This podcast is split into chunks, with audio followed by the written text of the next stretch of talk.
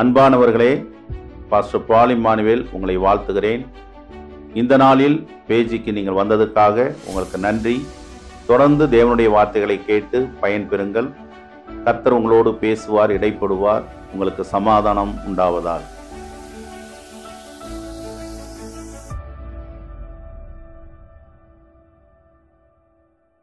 இந்த நாளிலே வேதத்திலிருந்து ஒரு வசனத்தை வாசித்து அதை நாம் தியானிக்க போகிறோம். ஆண்டவர் இயேசு கிறிஸ்து உங்களுக்கு தேவையான கிருபையை தந்து உங்களை ஆசீர்வதிப்பாராக. வேத புஸ்தகத்திலே நீதிமொழிகளின் புஸ்தகம் பதினான்காம் அதிகாரம் முப்பத்தி இரண்டாம் வசனத்தை நாம் இப்பொழுது வாசிக்க கேட்போம். துன்மார்க்கன் தன் தீமையிலே வாரிக் கொள்ளப்படுவான், நீதிமானோ தன் மரணத்திலே நம்பிக்கை உள்ளவன். நீதிமானோ தன் மரணத்தில் நம்பிக்கை உள்ளவன் என்று சொல்லி வேதம் சொல்லுகிறது. நீதிமான் தன் மரணத்தில் நம்பிக்கை உள்ளவன். மரணம் என்ற வார்த்தை மனிதர்களுக்கு பிடிக்காத, விருப்பமில்லாத ஒரு வார்த்தையாக இருக்கிறது. மரணத்தை எந்த மனிதனும் எதிர்பார்ப்பதும் இல்லை, விரும்புவதும் இல்லை. ஆனால் மரணம் என்பது நம்முடைய வாழ்க்கையிலே தவிர்க்க முடியாத ஒன்றாக இருக்கிறது. ஒருவர் இப்படியாக சொன்னார், வாழ்க்கை சிறியது, மரணம் நிச்சயமானது. நம்முடைய வாழ்க்கை மிகவும் குறுகினதாய் காணப்படுகிறது. மனிதன் தன்னுடைய பலத்தின் மிகுதியினால் எழுபது அல்லது எண்பது வருஷம் வாழுகிறான் என்று சொல்லி வேதம் சொல்லுகிறது. அப்படி வாழும் மனிதனுடைய வாழ்க்கை விரைவாக அது ஓடி முடியக்கூடிய ஒன்றாய் இருக்கிறது. அதன் மத்தியிலே மரணம் நிச்சயமான ஒன்றாய் இருக்கிறது. அந்த மரணத்தை எதிர்கொள்ள நாம் ஆயத்தப்பட வேண்டியது அவசியம். மரணம் என்பது முடிவல்ல என்று சொல்லி வேதம் சொல்லுகிறது. மரணத்துக்கு பின் ஒரு வாழ்க்கை உண்டு. அந்த மரணத்துக்கு பின்னான வாழ்க்கைக்கென்று நாம் இப்பொழுதே ஆயத்தப்பட வேண்டியதும் தகுதி அடைய வேண்டியதும் அவசியமாயிருக்கிறது. நீதிமான் தன்னுடைய மரணத்தில் நம்பிக்கை உள்ளவனாய் இருக்கிறான். மரணத்தை கண்டு நீதிமான் பயப்படுவதில்லை. பரிசுத்தவான்கள் மரணத்தை வரவேற்கக்கூடியவர்களாக காணப்படுகிறார்கள். வேதத்திலே எசேக்கியா என்று சொல்லி ஒரு ராஜா இருந்தார். அவருக்கு புற்றுநோய் ஏற்பட்டபடியினாலே அவருடைய மரணத்தை நெருங்கி கொண்டிருந்தார். அந்த நாட்களிலே தான் பிழைப்ப பிழைப்ப பிழைப்பேனோ அல்லது மறிப்பேனோ என்று சொல்லி அறியும்படி அவர் விருப்பம் கொண்டிருந்தார். அந்த நாட்களில் ஏசாயா என்ற தீர்க்கதரிசியை தேவன் அனுப்பி அவர் மரித்து போவார் என்றும் அவர் தன்னுடைய காரியங்களை ஒழுங்குபடுத்தும்படியாக ஆண்டவர் சொன்னார் என்று வேதத்திலே நாம் வாசிக்கிறோம். அப்படி ஏசாயா தீர்க்கதரிசி சென்று, எசேக்கியா ராஜாவின் இடத்திலே உன் நாட்கள் முடிய போகிறது, உன் வீட்டு காரியங்களை ஒழுங்குபடுத்து என்று சொல்லி ஒரு ராஜாவுக்கு தெரிவித்தார்.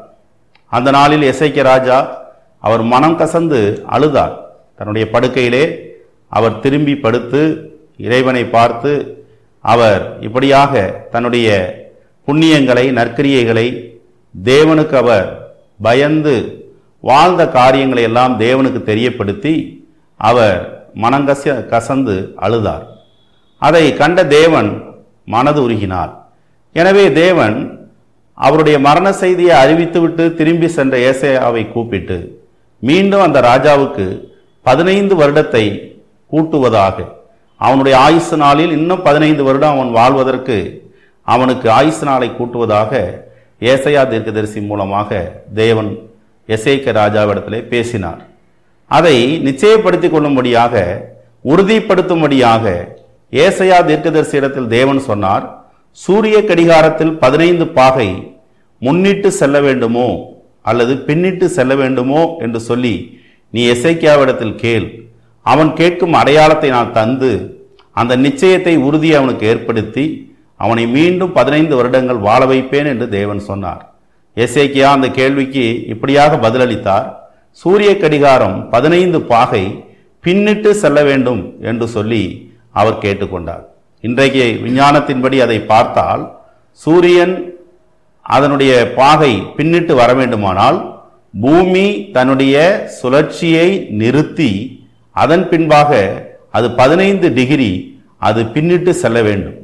ஒரு தனி மனிதனை தேவன் உற்சாகப்படுத்துவதற்காக தன்னுடைய இயற்கையான அந்த பூமியின் சுழற்சியை நிறுத்தி அதை பின்னிட்டு செல்லும்படியாக அவர் செய்தார். உங்களுடைய கடிகாரத்திலே பதினைந்து நிமிடம் ஃபாஸ்டாக போவது எளிது. ஆனால் பதினைந்து நிமிடம் அது காலதாமதமாய் செல்ல வேண்டுமானால் அது கொஞ்சம் சிரமமான காரியம். இப்படியாக தேவன் தனி மனிதன் ஒருவனுக்காக இயற்கைக்கு அப்பாற்பட்ட மாபெரும் காரியத்தை செய்தார் என்று சொன்னால் நம்முடைய தேவன் எவ்வளவு மனது உருக்கம் உள்ளவர், அன்புள்ளவர், மாத்திரமல்ல அவர் எவ்வளவு நம் பேரிலே பாசம் மிகுந்தவராயிருக்கிறார் என்று சொல்லி நாம் அறிந்து கொள்ள முடியும். எனவே இன்றைக்கு மரணத்தை குறித்த வார்த்தையை நீங்கள் விரும்பாவிட்டாலும் இதை அறிந்து கொள்ளுங்கள், உணர்ந்து கொள்ளுங்கள். இவைகளால் உங்களுக்கு பிரயோஜனம் உண்டு. வேதத்தில் ஒரு வசனம் இப்படியாக சொல்லுகிறது. எபிரேயரின் புஸ்தகம் ஒன்பதாம் அதிகாரம் இருபத்தி ஏழாம் வசனத்தை இப்பொழுது நாம் கேட்போம். அன்றியும் ஒரே தரம் மரிப்பதும் பின்பு நியாயத்தை படைவதும் மனுஷனுக்கு நியமிக்கப்பட்டிருக்கிறபடியே அன்றியும் ஒரே முறை மரிப்பதும் பின் நியாய தீர்ப்படைவதும் மனுஷனுக்கு நியமிக்கப்பட்டிருக்கிறது.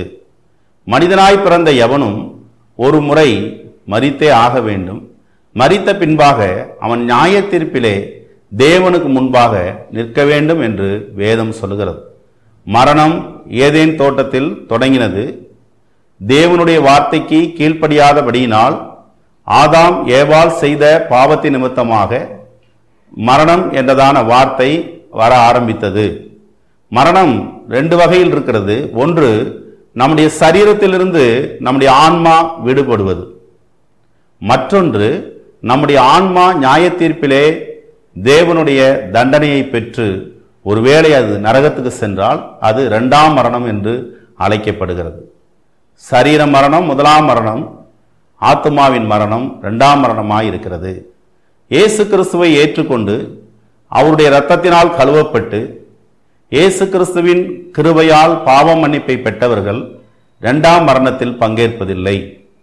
இந்த உலகத்தில் தேவனுக்கு பயந்து வாழ்ந்து புண்ணியங்களை செய்து நீதியின் வழியில் நடந்து இந்த உலகத்திலே மற்ற மனிதர்களுக்கு ஆசீர்வாதமாக இருந்தவர்கள் இரண்டாம் மரணத்தில் அவர்கள் பங்கேற்பதில்லை. ஒரு முறைதான் அவர்கள் மரிப்பார்கள். ஆண்டவருக்கு மகிமை உண்டாகட்டும். எனவே உங்கள் வாழ்க்கையில் நீங்கள் இயேசு கிறிஸ்துவை ஏற்றுக்கொண்டு அவருடைய சத்தியத்தை கை கொண்டு பரிசுத்தமாய் வாழ்வதற்குரிய பலன் என்னவென்றால் உங்கள் பேரிலே இரண்டாம் மரணம் ஆளுகை செய்வதில்லை. ஆனாலும் முதல் மரணத்தை நீங்கள் சந்தித்ததான் ஆக வேண்டும். இந்த சரீரம் மண்ணிலிருந்து எடுக்கப்பட்டது, இது மண்ணுக்கே திரும்பும் என்று தேவன் சொன்னார் என்று வேதத்தில் எழுதியிருக்கிறது. எனவே முதலாம் மரணத்தை சந்திக்க நாம் ஆயத்தப்படுவோம், இரண்டாம் மரணத்தை தவிர்க்க நாம் ஆயத்தப்படுவோம் என்பதுதான் இன்றைக்கு தேவன் உங்களுக்கு கொடுக்கும் செய்தியாயிருக்கிறது. மாத்திரமல்ல, பிரசங்கின் புஸ்தகம் ஏழாம் அதிகாரம் இரண்டாம் வசனம் இப்படியாக சொல்லுகிறது. வீட்டுக்கு விருந்து வீட்டுக்கு போவதிலும் துக்க வீட்டுக்கு போவதினாலும் இதிலே எல்லா மனுஷரின் முடிவு காணப்படும். உயிரோடு இருக்கிறவன் இதை தன் மனதிலே சிந்திப்பான். விருந்து வீட்டுக்கு போவதை விட துக்க வீட்டுக்கு போவது நலம் என்று அங்கு சாலமோன் ஞானி எழுதியிருக்கிறார். விருந்து வீட்டுக்கு போக யாருக்கு தான் விருப்பம் இல்லை? எல்லாருக்கும் விருப்பம். விருந்து வீட்டுக்கு அழைப்பு வந்தால் பெரும்பாலும் அதை அல்ல தட்டுவதில்லை, மறுப்பதில்லை. விருந்துக்கு நாம் ஆயத்தமாக இருக்கிறோம். ஆனால் துக்க வீட்டுக்கு போ என்று சொல்லப்பட்டிருக்கிறது. ஏன் துக்க வீட்டுக்கு போக வேண்டும்? அங்கு எல்லா மனுஷருடைய முடிவை நாம் அங்கு காண முடியும். எல்லா மனிதனும் இப்படித்தான் பின்னாட்களில் மரிப்பார்கள் என்பதனை உணர்வு பூர்வமாக சிந்திக்கத்தக்க நேரம் அந்த நாளில் நமக்கு கிடைக்கிறது. எனவே வாழும் வாழ்க்கை இனிமையாய் வாழ வேண்டும், மரணத்தை சந்தோஷமாய் ஏற்றுக்கொள்ள வேண்டும். இதுதான் பரிசுத்த வேதாகமம் நமக்கு சொல்லக்கூடியதாக இருக்கிறது. பரிசுத்த வேதாகமத்தை வாசித்து அதை கடைபிடித்து வாழுகிற மனிதர்கள் அவர்கள் தங்களுடைய மரணத்தில் நம்பிக்கை உள்ளவர்களாய் இருக்கிறார்கள். இன்று நீ மரித்தால் எங்கே செல்வாய்? இது ஒரு கேள்வி. இந்த கேள்விக்கு பதில் சொல்லும்படியாக கோடாகோடி மக்கள் தங்களை குறித்து சிந்தித்து இயேசுவுக்கு தங்களை அர்ப்பணித்திருக்கிறார்கள். மனித வாழ்க்கைக்கு ஒரு எல்லை இல்லை. மனித வாழ்க்கை எண்பது வயதுதான் எல்லாருக்கும் முடியும் என்று எழுதப்படவில்லை. மரணம் வேகமாய் மனிதர்களை சந்திக்கிறது. ஒரு பழைய பாடல் இப்படியாக பாடுவார்கள். மரண நதி வேகமாய் நம் நடுவில் ஓடுது. மானிடர்கள் யாவரையும் அது வாரிக்கொள்கிறது. படித்தவன், பணக்காரன், ஏழை யாராயிருந்தாலும் மரணம் அவனை மேய்ந்து போடுகிறது அல்லது மேற்கொள்கிறது. மரணத்தின் நதி அது மனித சமுதாயத்தின் நடுவே ஓடக்கூடிய ஒன்றாய் இருக்கிறது. பல்வேறு விபத்துக்கள், ஆபத்துக்கள், வியாதிகள் மற்றும் முதுமை, இப்படியாக மரணம் மனிதனை சந்திக்கிறது. அந்த மரணத்தை சந்திக்க மனிதன் எடுத்துக்கொள்ளும் முயற்சி என்ன? எதிர்பாராத நேரத்தில் மரித்தால் அவன் எங்கே போவான்? தன்னுடைய நித்தியத்தை அல்லது தன்னுடைய ஆன்மா இளைப்பாறும் இடத்திற்கு அவன் செல்வானா அல்லது ஆன்மா வாதிக்கப்படும் இடத்துக்கு அவன் செல்வானா என்பதுதான் கேள்வி. எனவே இந்த உலக வாழ்க்கையிலே ஞானமுள்ளவர்களாய் நாம் வாழ வேண்டும். மரணத்துக்கு முன் மதிவுள்ளவர்களாய் நாம் வாழ வேண்டும். மரணத்துக்கு பின் நாம் பாக்கியத்தை பெற வேண்டும். அதுதான் தேவன் நம்மிடத்திலே விரும்பக்கூடிய ஒன்றாக இருக்கிறது. மேலும் மரணத்தை குறித்து அளவுக்கு மீறி நாம் பயந்து விடவும் வேண்டியதில்லை. அதை குறித்து நாம் நம்பிக்கை உடையவர்களாக வாழலாம். இந்த உலகத்தில் மரணத்தை ஜெயித்த ஒரே ஒரு மனிதர் உண்டு. அவர் மனுஷகுமாரனாகிய இயேசு கிறிஸ்து. ஒன்று கொரிந்தியரின் புஸ்தகம் பதினைந்தாம் அதிகாரம் ஐம்பத்தி ஐந்தாம் வசனத்தை வாசிக்க கேட்போம். மரணமே உன் கூர் எங்கே? பாதாளமே உன் ஜெயம் எங்கே? மரணமே உன் கூர் எங்கே? பாதாளமே உன் ஜெயம் எங்கே என்று சொல்லி ஒரு புதிய பாடல் பரலோகத்தில் பாடப்படும் என்று சொல்லி வேதம் சொல்கிறது. மரணத்தை ஜெயித்த தேவகுமாரன் இயேசு கிறிஸ்து, அவர் நாமும் மரணத்தை ஜெயிக்க நமக்கு உதவி செய்வார். மரண நாட்களை எதிர்நோக்கியிருக்கும் மனிதர்களுடைய மனவேதனை இன்னவென்று நாம் சொல்ல முடியாது. மரணத்துக்கு நியமிக்கப்பட்ட கைதிகள் தங்களுடைய மரண நாள், மரண தேதி, மரண நேரம் முன்னறிவிக்கப்படும் போது அவர்கள் படும் வேதனை, உபத்திரவங்கள் அது சகிக்க முடியாத ஒன்றாயிருக்கும். நான் ஏற்கனவே சொன்ன வண்ணமாக எசேக்கியா ராஜாவுக்கு அவனுடைய மரண நேரம் நாள் சொல்லப்பட்ட போது அவன் எவ்வளவாய் மனம் கசந்தான். எனவே மனிதர்களுடைய வாழ்க்கையிலே மரணம் மறைத்து வைக்கப்பட்டிருக்கிறது. அது நல்லதுதான், அது நமக்கு சந்தோஷத்தை தருகிறது. ஆனாலும் அந்த மறைக்கப்பட்ட நேரம் திடீரென்று நமக்கு வெளிப்படுமானால் அதுதான் நமக்கு மிகுந்த வேதனை. அதற்கு முன்பாக தகுதி உள்ளவர்களாக, பரிசுத்தம் உள்ளவர்களாக, மரணத்தை சந்திக்க ஆயத்தம் உள்ளவர்களாக, மரணத்துக்கு பின்பாக நல்ல பேறு அல்லது சாந்தியை பெற்றுக்கொள்ள நாம் முயற்சிக்க வேண்டும். தேவனுக்கு மகிமை உண்டாவதாக. ஒரு கதை இப்படியாக சொன்னார்கள். ஒரு மரித்த மனிதனை அடக்கம் பண்ணும்படியாக கொண்டு சென்றார்கள். அவனை கொண்டு செல்லும் போது அந்த வீதியில் இருந்த ஒரு வீட்டிலே ரெண்டு பெண்கள் பேசிக்கொண்டார்கள். அந்த வீட்டு எஜமானி தன்னுடைய வேலைக்காரியை பார்த்து, இந்த மரித்த மனிதன் இவன் மோட்சத்துக்கு போகிறானா அல்லது இவன் நரகத்துக்கு போகிறானா என்று அறிந்து வா என்று சொல்லி தன்னுடைய வேலைக்காரியிடத்திலே சொன்னாலாம். அந்த நேரம் பார்த்து அங்கு ஒரு சன்னியாசி ஒருவர், தவம் இருக்கக்கூடியவர், அவர் தர்மம் வாங்கும்படியாக அந்த இடத்துல நின்று கொண்டிருந்தார். அவருக்கு இந்த பேச்சானது ரொம்ப ஆச்சரியத்தை ஏற்படுத்தினது. ஒரு சாதாரண பெண்கள் இவர்கள் எப்படி மோட்சத்துக்கு அல்லது நரகத்துக்கு செல்லும் அந்த வழியை இவர்கள் கண்டுபிடித்தார்கள், எப்படி கண்டுபிடிப்பார்கள், இந்த மனிதன் எங்கு செல்கிறான் என்று எப்படி கண்டுபிடிப்பார்கள் என்று ஆச்சரியத்தோடு அவர் நின்று கொண்டிருந்தார். அந்த வேலைக்காரியாக இருந்த அம்மா சென்று அந்த பாறை அருகே சற்று நேரம் சென்று திரும்பி வந்தார். வந்து இந்த மனிதன் மோட்சத்துக்கு போகிறான் என்று சொல்லி தன்னுடைய எஜமாட்டி இடத்திலே சொன்னார்கள். உடனே சன்னியாசி மிகுந்த ஆச்சரியத்தோடு அந்த சாதாரண பெண்களை பார்த்து, இதை நீங்கள் எப்படி அறிந்து கொண்டீர்கள்? நான் தவம் புரிபவன், நான் ஞானத்தை பெறும்படி முயற்சி பண்ணி கொண்டிருக்கிறேன். நீங்கள் சாதாரண வாழ்க்கையில் வாழ்கிற நீங்கள் இதை எப்படி அறிந்தீர்கள் என்று சொல்லி கேட்டார். உடனே அந்த எஜமாட்டி அம்மா சொன்னார்கள், பாடைக்கு பின்பாக பத்து பேர் அந்த மரித்த மனிதனை குறித்து வருத்தப்பட்டு கொண்டே புகழ்ந்து கொண்டே போனால் அந்த மனிதன் மோட்சத்துக்கு செல்கிறான் என்று அர்த்தம். அந்த இறுதி ஊர்வலத்தில் பின்னே அந்த மனிதனை பரியாசம் பண்ணி இவன் போனது நல்லதுதான் என்று சொல்லி பேசிக்கொண்டால் அவன் நரகத்துக்கு போகிறான் என்று அர்த்தம் என்று சொல்லி அந்த சன்னியாசிரத்தில் சொன்னார்களாம். இப்படியாக மனிதன் தன்னுடைய வாழ்க்கையில் செய்கிற புண்ணியங்கள், நற்கிரியைகள், நன்மையான காரியங்கள், இதை கொண்டு அவன் பின்னாட்களில் எதை அனுபவிப்பான் என்று சொல்லி மனிதர்கள் நிதானிக்கிறார்கள். ஆண்டவருக்கு மகிமை உண்டாகட்டும். லாசரு ஐஸ்வர்யவானை பற்றி லூக்கா விசேஷம் பதினாறாம் அதிகாரம் இருபத்தி இரண்டாம் வசனத்திலே இயேசு கிறிஸ்து சொன்னதை இப்பொழுது நாம் கேட்போம். பின்பு அந்த தரித்திரன் மரித்து தேவதூதரால் ஆபிரகாமுடைய மடியிலே கொண்டு போய் விடப்பட்டான். ஐஸ்வர்யவான் மரித்து அடக்கம் பண்ணப்பட்டான். இந்த வசனத்திலே ஆண்டவராகிய இயேசு கிறிஸ்து மோட்சத்தை குறித்தும் நரகத்தை குறித்தும் தன்னுடைய சொந்த வாயினால் சொன்ன காரியத்தை இப்பொழுது நாம் வாசிக்க கேட்டோம். லாசரு என்று அந்த மனிதனுடைய பெயர் குறிப்பிடப்பட்டிருக்கிறது. அவன் மரித்து தேவதூதர்களால் ஆப்ரஹாமின் மடியிலே கொண்டு போய் விடப்பட்டான். ஆப்ரஹாமின் மடி என்பது அது பரதீசு என்ற இடத்தை குறிக்கிறது. அது ஒரு இளைப்பாறும் இடம். ஆண்டவருக்கு மகிமையுண்டார். ஆனால் ஐஸ்வர்யவான் மரித்து அடக்கம் பண்ணப்பட்டான் என்று சொல்லி எழுதப்பட்டிருக்கிறது. ரெண்டு மனிதர்கள், ஒருவன் பணக்காரன், ஒருவன் ஏழை. ஏழையானுடைய பெயர் எழுதப்பட்டிருக்கிறது. ஏழையானவன் தெய்வத்துக்கு பயந்து வாழ்ந்தவன், வாழ்க்கையின் வசதிகள் இல்லாதவன், உணவுக்கும் உடைக்கும் போராடினவன். ஆனால் ஐஸ்வர்யவான் இந்த உலகத்தில் எல்லாவற்றையும் அனுபவித்தவன்.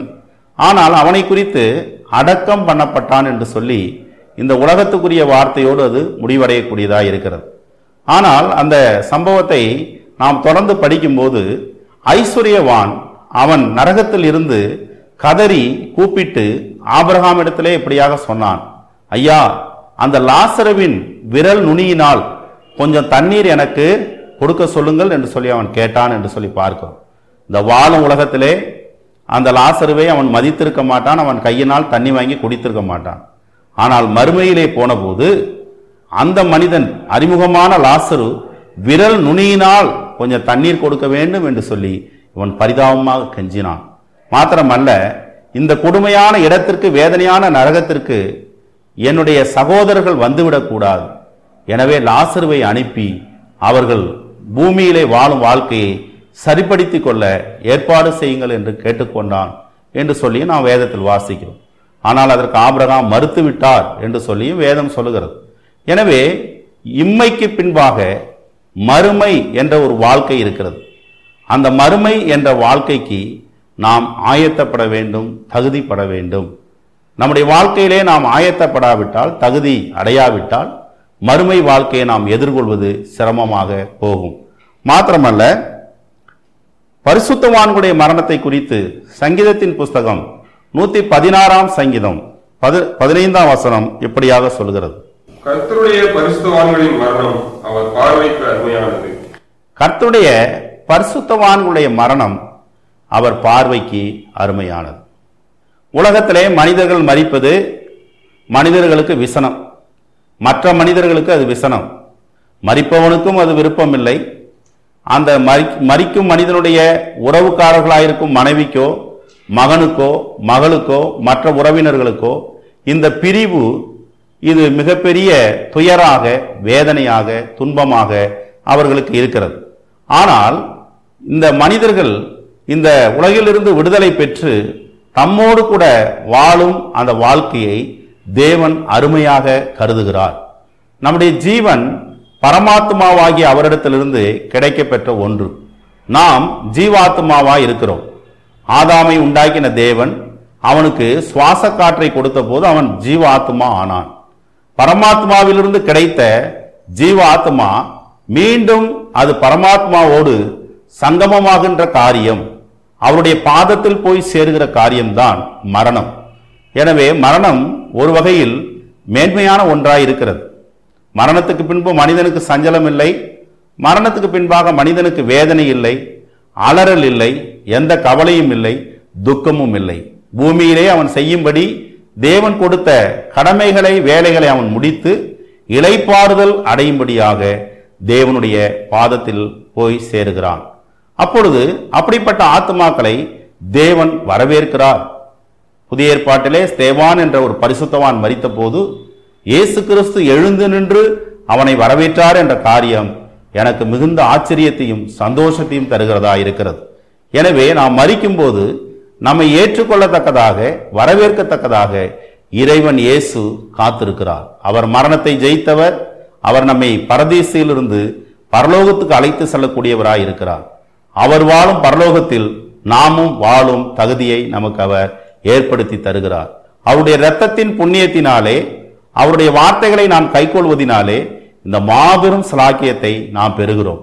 இன்றைக்கு ஆன்மா முக்தி அடைய வேண்டும் என்று சொல்லி தங்களை வரித்து கொள்ளும், தங்களை மிகவும் வேதனைக்கு உட்படுத்தி கொள்ளும் மனிதர்களை பார்த்து நான் ஆச்சரியப்படுகிறேன். ஆன்மா முக்தி அடைய, ஆண்டவருடைய பாதத்தை அடைய நாம் மற்ற காரியங்களை செய்ய வேண்டியதில்லை. இயேசு கிறிஸ்துவின் இரத்தத்தின் பேரிலே நாம் நம்பிக்கை வைத்து, எனக்கு பதிலாக இயேசு மரித்தார், எனக்காக இயேசு தரித்திரரானார், எனக்காக இயேசு அவர் சாபமானார் என்று நாம் நம்பிக்கையுடன் ஏற்றுக்கொள்ளும் போது நாம் அந்த ஆசீர்வாதத்தை பெற்றுக்கொள்ளக்கூடியவர்களாக இருக்கிறோம். மேலும் ரோமரின் புத்தகம் ஆறாம் அதிகாரம் இருபத்தி மூன்றாம் வசனம் இப்படியாக சொல்லுகிறது: பாவத்தின் சம்பளம் மரணம், தேவனுடைய கிருபை வரமோ நம்முடைய கர்த்தராகிய இயேசு கிறிஸ்துவினால் உண்டான நித்திய ஜீவன். பாவத்தின் சம்பளம் மரணம். மரணம் ஏன் வந்தது? பாவத்தினால் வந்தது. நான் முன்னமே குறிப்பிட்டது போல ஆதாம் ஏவால் தேவனுடைய உடன்படிக்கையை மீறி, வார்த்தையை மீறி அவர்கள் பாவம் செய்தார்கள். தொடாதே என்று சொன்ன கனியை தொட்டு புசித்ததினாலே, இச்சித்து எடுத்துக்கொண்டதினாலே பாவம் உலகத்தில் வந்தது. பாவத்தின் சம்பளம் மரணம். ஆனால் தேவனுடைய கிருபை வரமோ நித்திய ஜீவன், என்றென்றும் இறைவனோடு வாழும் பாக்கிய வாழ்க்கை. இயேசு கிறிஸ்துவை உங்கள் சொந்த இரட்சகராக நீங்கள் ஏற்றுக்கொண்டது உங்கள் பாக்கியம். இயேசு கிறிஸ்துவின் வழியில் நீங்கள் நடப்பது உங்களுக்கு கிடைத்த பெரிய சிலாக்கியம். இந்த நிகழ்ச்சியை பார்க்கிற நீங்கள் இந்த நாளிலே உங்களுடைய எதிர்கால வாழ்க்கையை குறித்து சிந்திக்கும்படியாக உங்களை தாழ்மையாய் நான் கேட்டுக்கொள்கிறேன். உங்கள் எதிர்காலத்தில் நீங்கள் சந்தோஷமாய் வாழத்தக்கதாக, இந்த பூலோகத்திலும் பூலோகத்துக்கு பின்பாக மறுமையிலும் நீங்கள் சந்தோஷமாய் சமாதானமாய் வாழத்தக்கதாக இறைவன் இயேசு கிறிஸ்துவின் வழியிலே நீங்கள் நடக்கும்படி உங்களை நான் உற்சாகப்படுத்துகிறேன். ஆண்டவராகிய இயேசு கிறிஸ்து ஒரு மனிதனும் கெட்டுப்போக சித்தம் இல்லாதவராக, ஒரு மனிதனும் நரகத்துக்கு போகக்கூடாது என்பதற்காக அவர் பாதாளத்தில் இறங்கி, அவருடைய மரணத்துக்கு பின்பாக அவர் பாதாளத்தில் இறங்கி, அவர் மூன்று நாள் அளவும் பாதாளத்தில் உள்ள ஆவிகளுக்கும் பிரசங்கித்து, அவர் பாதாளத்தை வென்று மரணத்தை வென்று மூன்றாம் நாளிலே அவர் உயிரோடு எழுந்தார். அந்த இயேசு கிறிஸ்து எல்லாவித ஜெயத்தோடு, எல்லாவித இன்பத்தோடு, சமாதானத்தோடு இந்த உலகத்தில் வாழ உங்களுக்கு அருள் செய்வார். உங்களுக்காக நான் ஜெபிக்கிறேன். நீதிமான் தன்னுடைய மரணத்தில் நம்பிக்கை உள்ளவன். ஆண்டவரே இயேசு கிறிஸ்துவின் நாமத்தினாலே இப்பொழுது மரணத்தை குறித்த சில தியான வார்த்தைகளை நாங்கள் பேச கேட்ட இந்த அருமையான சகோதர சகோதரிகள் தங்களுடைய எதிர்காலத்தை குறித்து சிந்திக்கவும், இந்த உலகத்திலே இப்பொழுது அவர்கள் வாழ்கின்ற வாழ்க்கையிலே பரிசுத்தம் உள்ளவர்களும் தூய்மை உள்ளவர்களும் தேவனுக்கு பயந்தவர்களும் மற்ற மனுஷர்களுக்கு நன்மை செய்கிறவர்களுமாய் இவர்கள் காணப்படுவார்களாக. இதோ சீக்கிரமாய் வருகிறேன் என்று சொன்ன இயேசு கிறிஸ்து, ஆண்டவரே மரணம் இல்லாமல், ஆண்டவரே ஸ்தோத்திரம், உடைய வருகையிலே எடுத்துக்கொள்ளும் என்று நாங்கள் வேண்டிக் கொள்கிறோம். ஒருவேளை மரித்தாலும் அவர்கள் உயிரோடு எழுந்திருப்பார்கள் என்ற நிச்சயத்தோடு அவர்கள் மரிக்கத்தக்கதாக தேவன் ஆண்டவரே உடைய சத்தியத்தை கை கொள்ள, உடைய வழிகளில் நடக்க உதவி செய்யும். இயேசுவின் நாமத்தில் பிதாவே, ஆமென்.